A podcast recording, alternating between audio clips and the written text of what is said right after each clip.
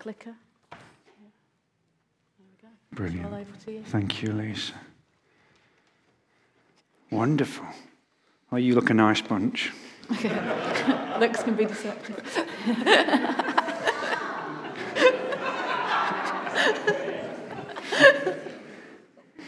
Wonderful. Well, good morning. It's an absolute privilege, a real privilege, to be asked to speak with you guys this morning. For those of you who don't know me, I'm Michael. I'm 41 years old at the last count. I became a Christian in 1992, and I know that's pre-internet, so some of you guys are astounded that anyone could be of this particular age. It's always interesting being this age, you know, for half of you in the room will think I'm an old duffer, and the other half will think I'm a young man, and both are wrong. Okay. I'm the minister of Champions Church, like Lisa says, which is an Assemblies of God church, and I've been there since 2011. I'm married to the beautiful JJ from the Philippines, who is the most precious gift God has given to me. And it's always interesting how God does things. You sang the very song that we had. We only sang one song at our wedding, which was, which one was it? Not Christ Alone, the other one. No, it wasn't that one. The one before. Which was, How Great Is Our God. There we go, that was the one, yes. I'm taking notes for JJ. It's all a little bit of a blur, our wedding. It was. Yeah. I'll tell you about it sometime, another time. Wonderful, let's just pray. Father, we say thank you that we can have the privilege of opening the precious holy scriptures this morning. And Lord, thank you that every time we do, it's powerful, effective, life-changing. And pray that this morning you'd speak to us, change our lives, use us in the world that we are living in. In Jesus' name, amen.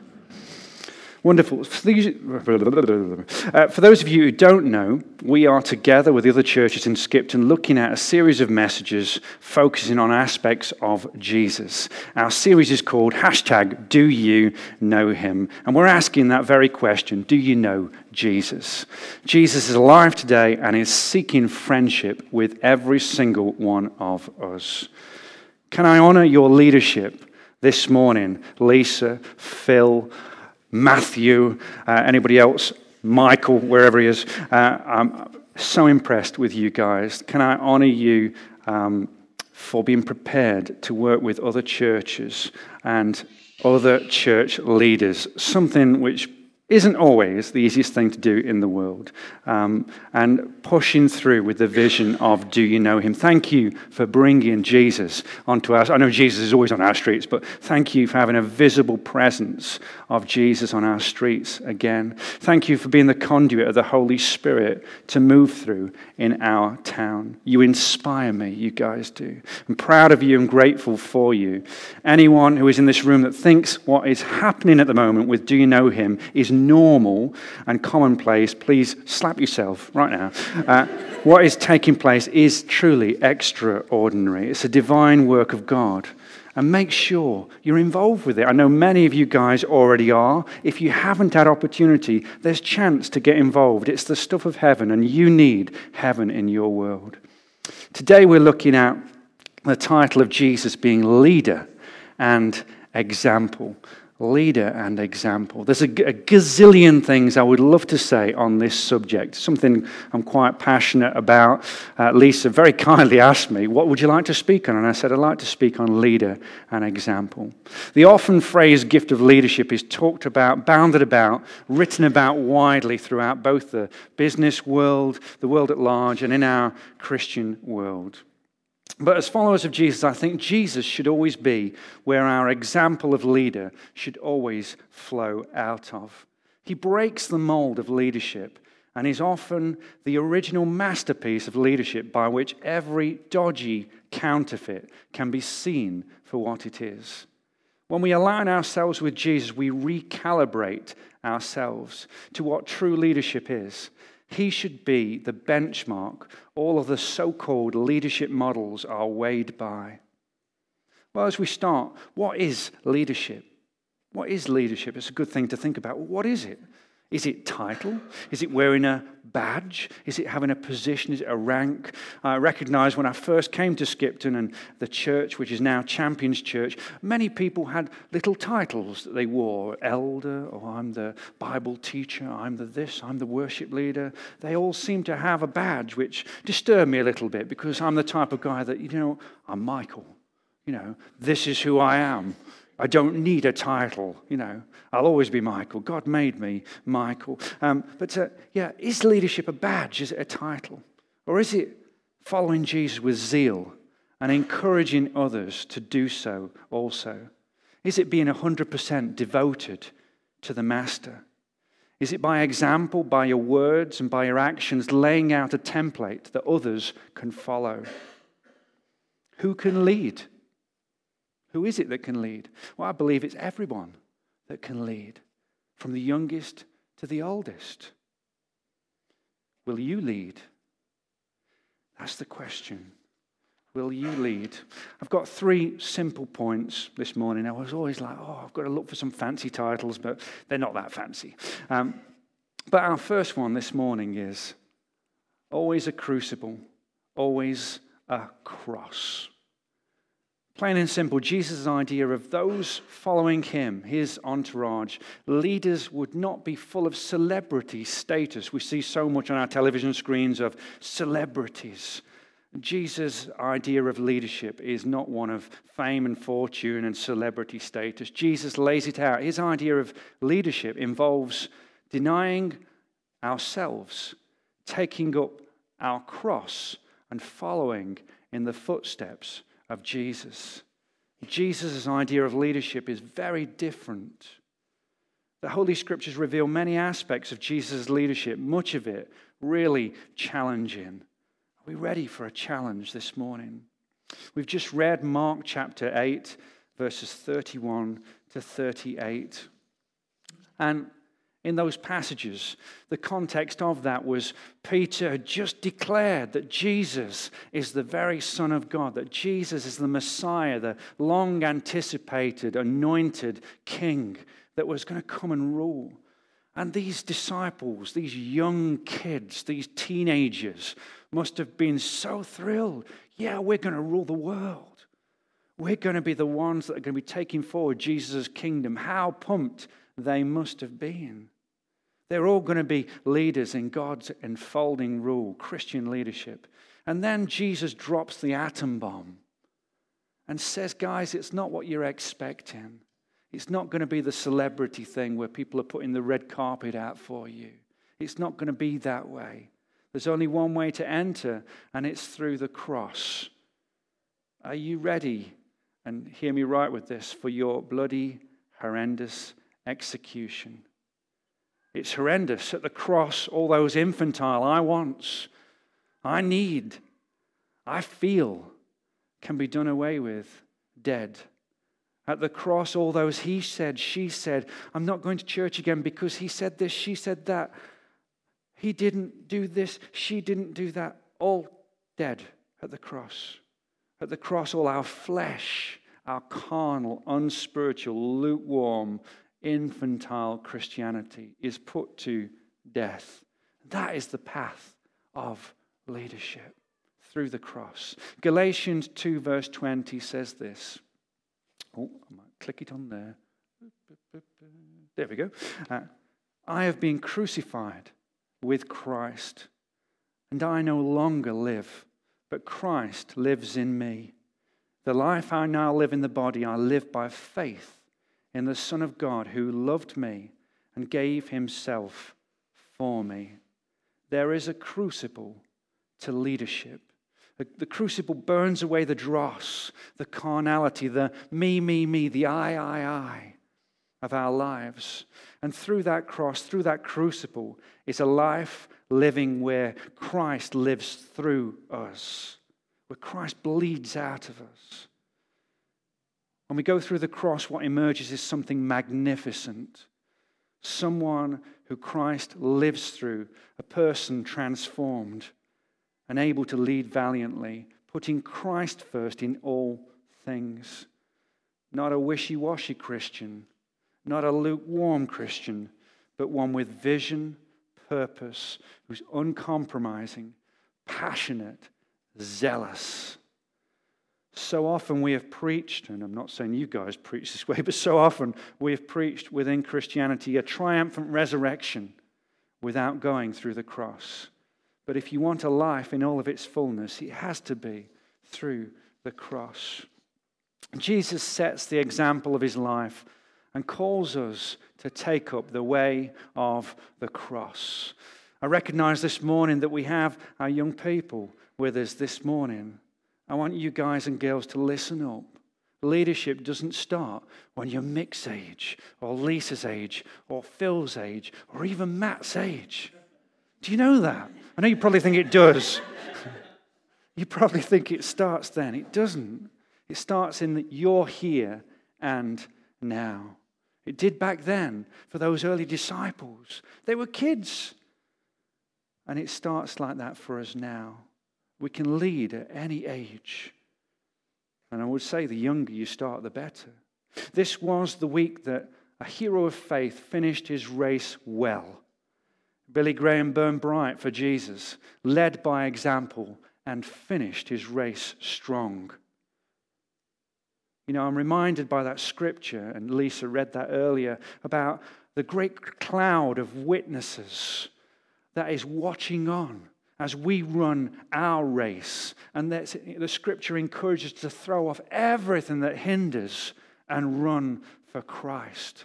My prayer for all of us, but especially our young people in the world full of complexity, that you throw off everything that hinders and you run passionately with zeal for Christ. I became a Christian at age 15. And then, more or less straight away, at age 16, went to Horticultural College, where I was the only Christian student there. Poor Michael. You can say, I was called many names, Bible basher being one of them, because I was the only one who would stand for Christ, at least publicly there. There might have been others that were secret believers. I don't know. But whilst I was there, I had some lectures on arboriculture. And you might think to yourself, what sort of things would you think you would have in a lecture on arboriculture? What comes to mind? Anybody? Trees, yeah. Maybe how to prune trees even, yeah. But no, the first three lectures was on evolution, and which was really interesting. So John Oakes, bless him, if he's listening to this message now, I still have got a beef with you about this. So he taught about evolution for these 3 weeks. And so eventually, at the tender age of 16, I stood to my feet and I says, Mr. Oakes, I don't believe what you're teaching is correct. And I'm very confused as to why you're teaching this when you should be teaching me about trees. And he ridiculed me for my Christian faith and in believing in a creation. And not only that, he says, well, you'll have to learn it anyway because you're going to be tested on it in the exam. My question is, will you be prepared to stand up in the world that we live in and be ridiculed for following Jesus? What we've just read is about taking up our cross and following him, denying ourselves, denying the luxury of blending into the crowd sometimes and standing for Jesus in our day and age. Will you bear the name of Jesus in the day and age that we live in? We so often spend so much time looking, even as Christian leaders, we're always looking for something slick in presenting the Christian message. But surely with Christianity, it will always involve standing out of the crowd, being prepared to suffer the taunts for following the Master. I just wonder if any of you guys this morning are going to a new college or university in September. Is anyone in the room? Give us a nod. Nope. Sorry, I just thought I'd ask. It wasn't a word of knowledge. It really wasn't. You know, I've prepared, but you know, I haven't really sought God that well. My question is, will all of us in our lives, will we let others lead us? people who will lead us into depravity, into lukewarm Christianity? Or will you stand and lead? Will you lead in your workplace? Will you lead in your college? Will you lead in your university? Will you lead where God has planted you? Will you blaze a trail for Jesus Christ and lead others to him? He is the pearl of great price. He is worth all your time, energy, zeal, passion, devotion, and worship. Leading is costly. If you ask these guys that are involved in church leadership, or you ask anybody that's involved in leading for Christ, it's costly. It throws you into the public eye. It will cause you to constantly examine your own life, where you're at, what you are. It will cause you to examine your walk with God and where you're taking people. It's very introspective, the walk of a Christian leader. Jesus' leadership example involves a crucible, a crucifixion, a cost. Will you be prepared to go through the cross, crucifying the self, the me, me's, the I, I's, and allow Christ to shine through you? So my second point, Jesus qualifies and empowers. Jesus qualifies and empowers. I'm going to just read from Matthew chapter 4, verses 18 to 22.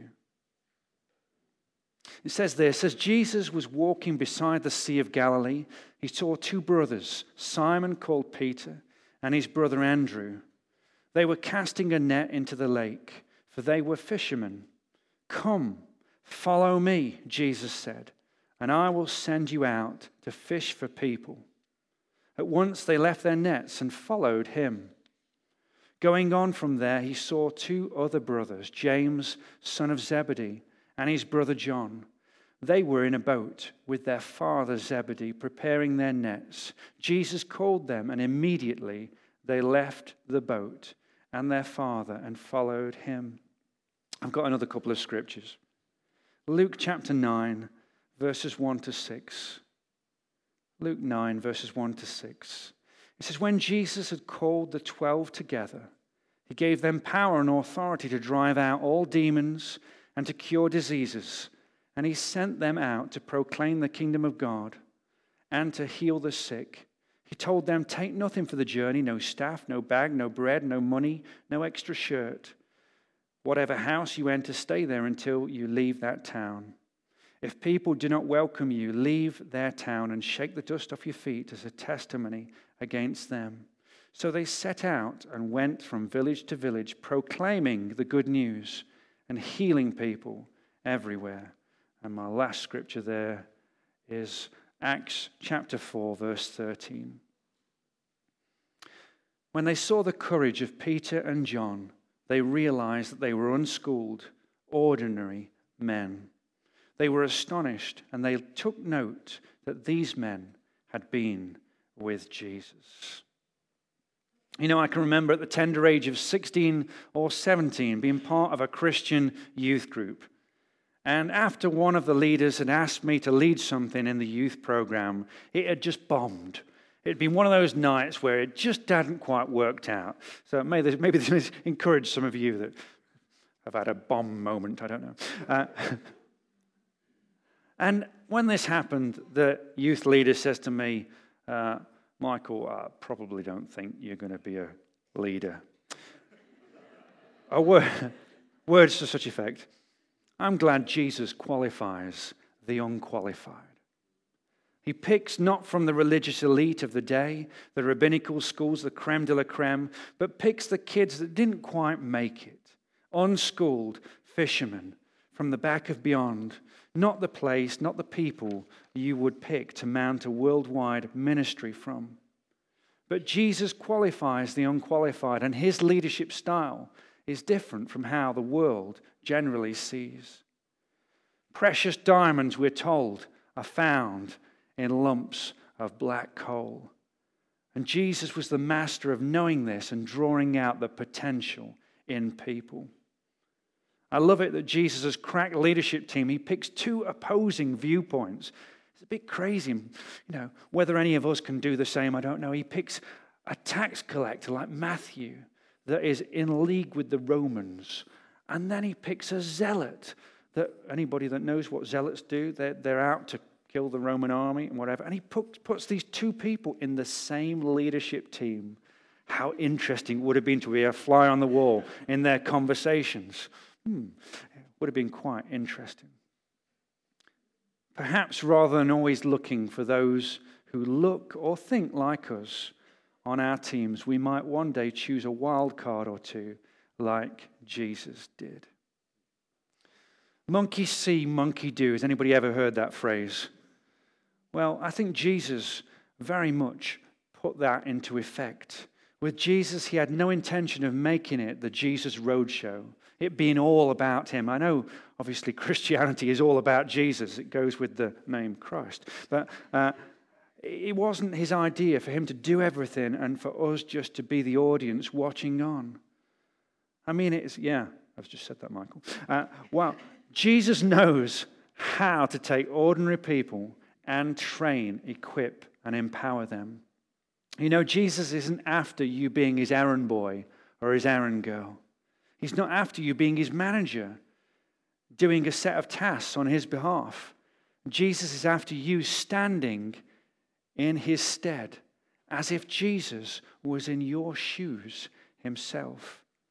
It's like we're Jesus' ambassadors, and we've got the backing of heaven. Now that's leadership. That's real empowerment.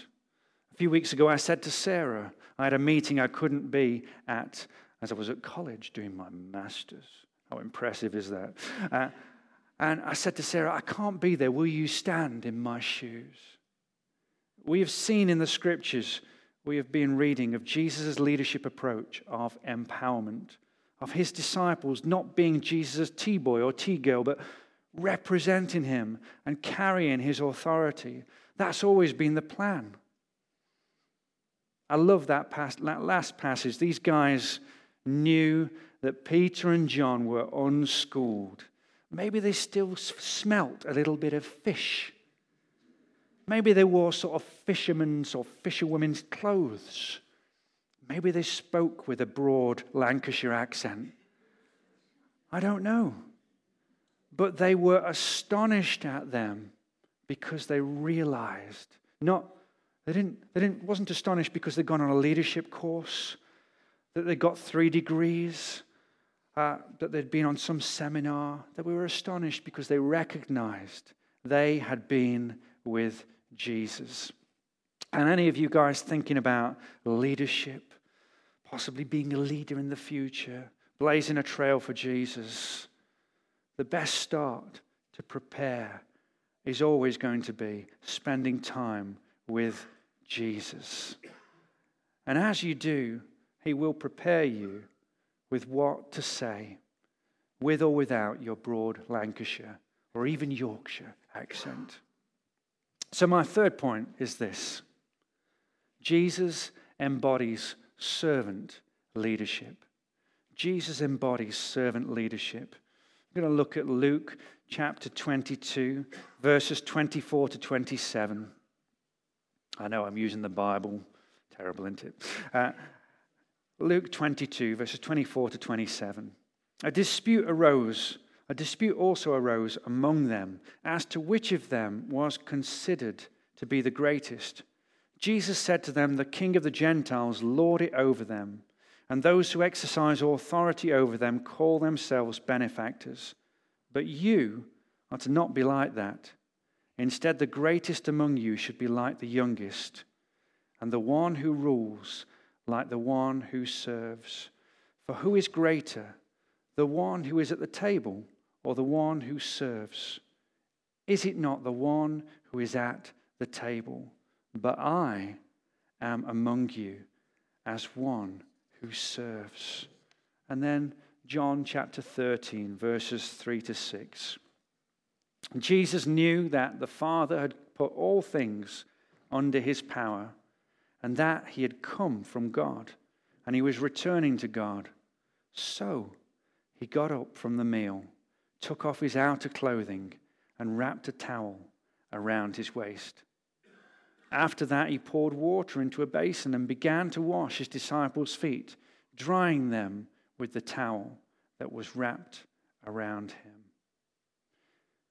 So Jesus reveals a different type of leadership, this thing we call servant leadership. It was revolutionary then, and it is revolutionary today. First, I want to apologize on behalf of those who come under the Pentecostal umbrella, some of whom have modeled leadership that is nothing like the servant leadership that Jesus embodied. If you watch some of the religious channels, please note this.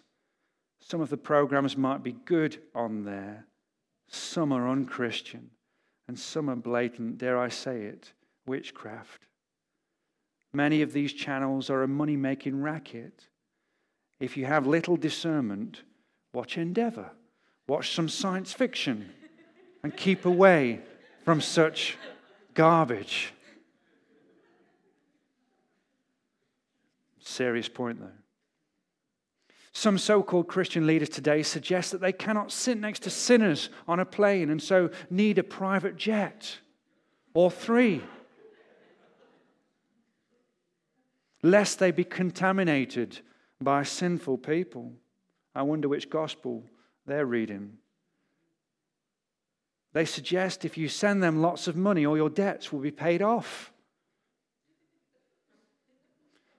Christians there are ravenous wolves, have nothing to do with them. They look nothing like the Jesus that we read about in the Gospels. Jesus described himself as a good shepherd. A shepherd lives with the sheep, protects the sheep. The shepherd is the gate of the sheepfold. He lies down with the sheep at the gate, protecting the sheep. Jesus was not an aloof leader. He was close. His whole life was on display before everyone. Anytime he would wander off on his own to get a bit of peace, his entourage would come after him, panicking as to where he'd gone. You want to lead? Serve. And yes, I realize that even today, even in Christian circles, those two words, leadership and servant, they don't seem synonymous. They don't seem to go well together. But that's exactly the Christian leadership that Jesus calls us to. Some of you will like, what is this preacher talking about? If you want to lead, serve. Some of you will think that's manipulation. That's taking advantage of people. Oh, preacher, you just have to get some jobs done. You just have to someone that's going to clean the loos or whatever, or hoover up. It's another way of manipulating people. I just want to tell people what to do, you might say. I just like the idea of preaching or leading or having a voice. You know, when I first became a Christian, I went to a little brethren church. I handed out the hymn books. I shook people's hands. I operated the OHP. For those of you that, if you're under the age of 20, you won't have a clue what an OHP is. You can ask your parents later. I taught the wild 11s to 15s in junior church that was jumping up and down on the sofas. I served with the preparation of communion, the unseen stuff. I served on car parking with a yellow jacket. I served in a million different ways. Why? Because it was a joy to serve Jesus. And it's still a joy to serve Jesus now. That's the faith. And if you ever want to lead, that's your start, your middle, and your end will involve serving. And for goodness sake, 2018 British Christianity, if you want to follow Jesus, find the basin and the towel. So let's earth this. At our church at present, we have someone who has maybe a few challenges with personal hygiene, maybe could do with a 60-minute makeover. Many people have come up to me of late and told me about this particular person, expecting me to do some magic. I don't know, Lisa, will anybody ever come up to you expecting some magic trick? I don't know. And make it go away. maybe to whisk this person off and then bring them out with a great reveal. And that would be so cool. I would love to do that in so many ways. It would be other people in our church, and maybe some people at least would like to do that in this church. You know, whisk them away and bring them back again, and everything is perfect. Friends, we're following the servant king, and it's going to involve washing smelly, sometimes disgusting feet. Serving is dirty, and if you want to lead, be ready for a few smelly feet. Be ready to get your hands dirty. Leaders see things.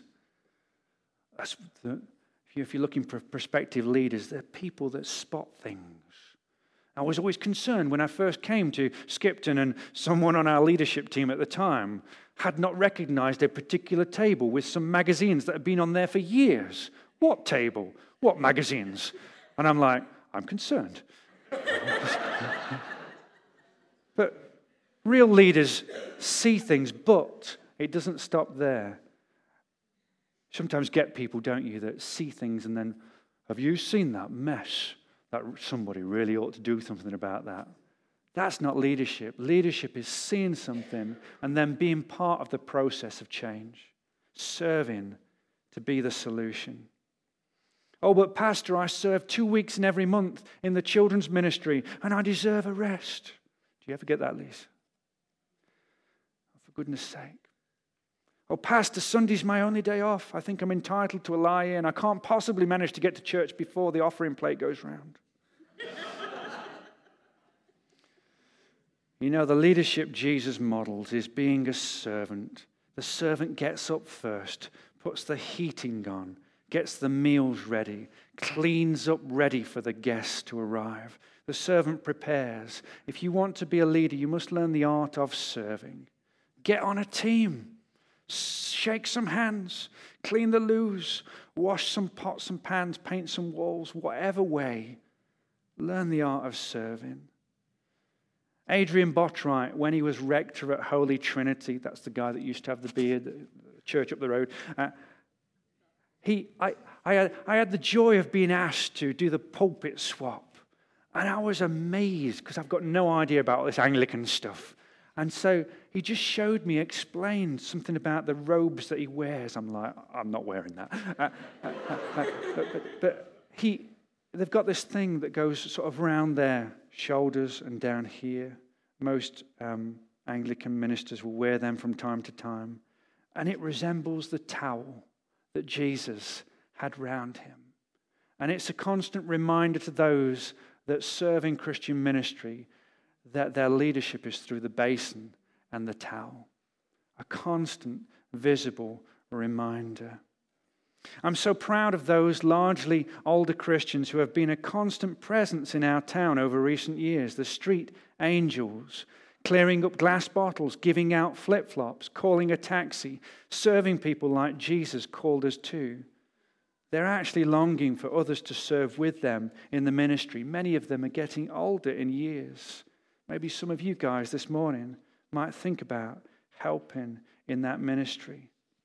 Christian aid collections, collecting thousands of pounds for charity. They're longing for volunteers.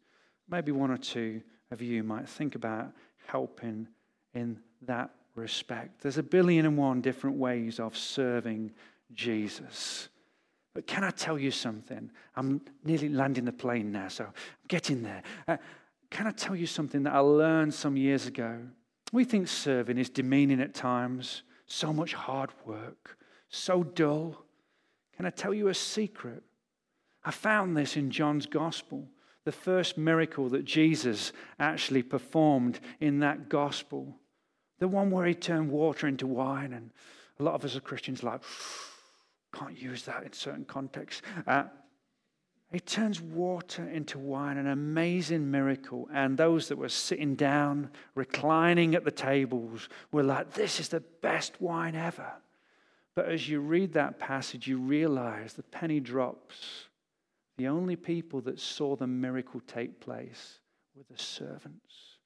And what happened then is the same today. It will be the servants that see the miracles. So don't see servanthood as being somehow demeaning. Actually, it can be the most amazing thing. As you serve Jesus, you will see the miracles. In conclusion then, I'll put my little thing, there we go. In conclusion, I love this technology, it's brilliant. So much more we could say about Jesus' leadership.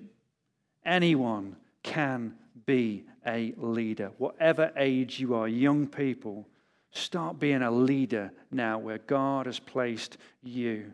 It's not about position or title. It's about the way that you walk. It's about your life lived out before people. When people are watching, when people are not watching. So very challenging. Will you lead or will you follow? If you're following, make sure you're following what the Father is telling you to do. Jesus says the way to lead is through the cross. Are we ready to die to ourselves in order to shine for Christ in our generation? How much more important in days when things can sometimes look very dark for the lights to be turned on in the place where God has placed us. Turn the heat of that crucible, God, that we might be refined and come out as gold. The world has far too many lukewarm Christians. Be a devoted follower of Christ in your generation. Lead. Jesus picks his premier team from the, I've written this thing down and I don't know whether anybody knows what it means, Vanarama National League. Nobody knows. Not used that again. He picks his A team from the benches. We might think or might even have been told that we cannot amount to much, yet Jesus chooses the foolish things of this world to confound the wise. Get close to Jesus, and who knows who you may astonish in days to come. Jesus empowers and releases. He gives us the task of being his hands and his feet in this world. We're not called as leaders just to know head knowledge, but to be him, to be Jesus where we have been planted.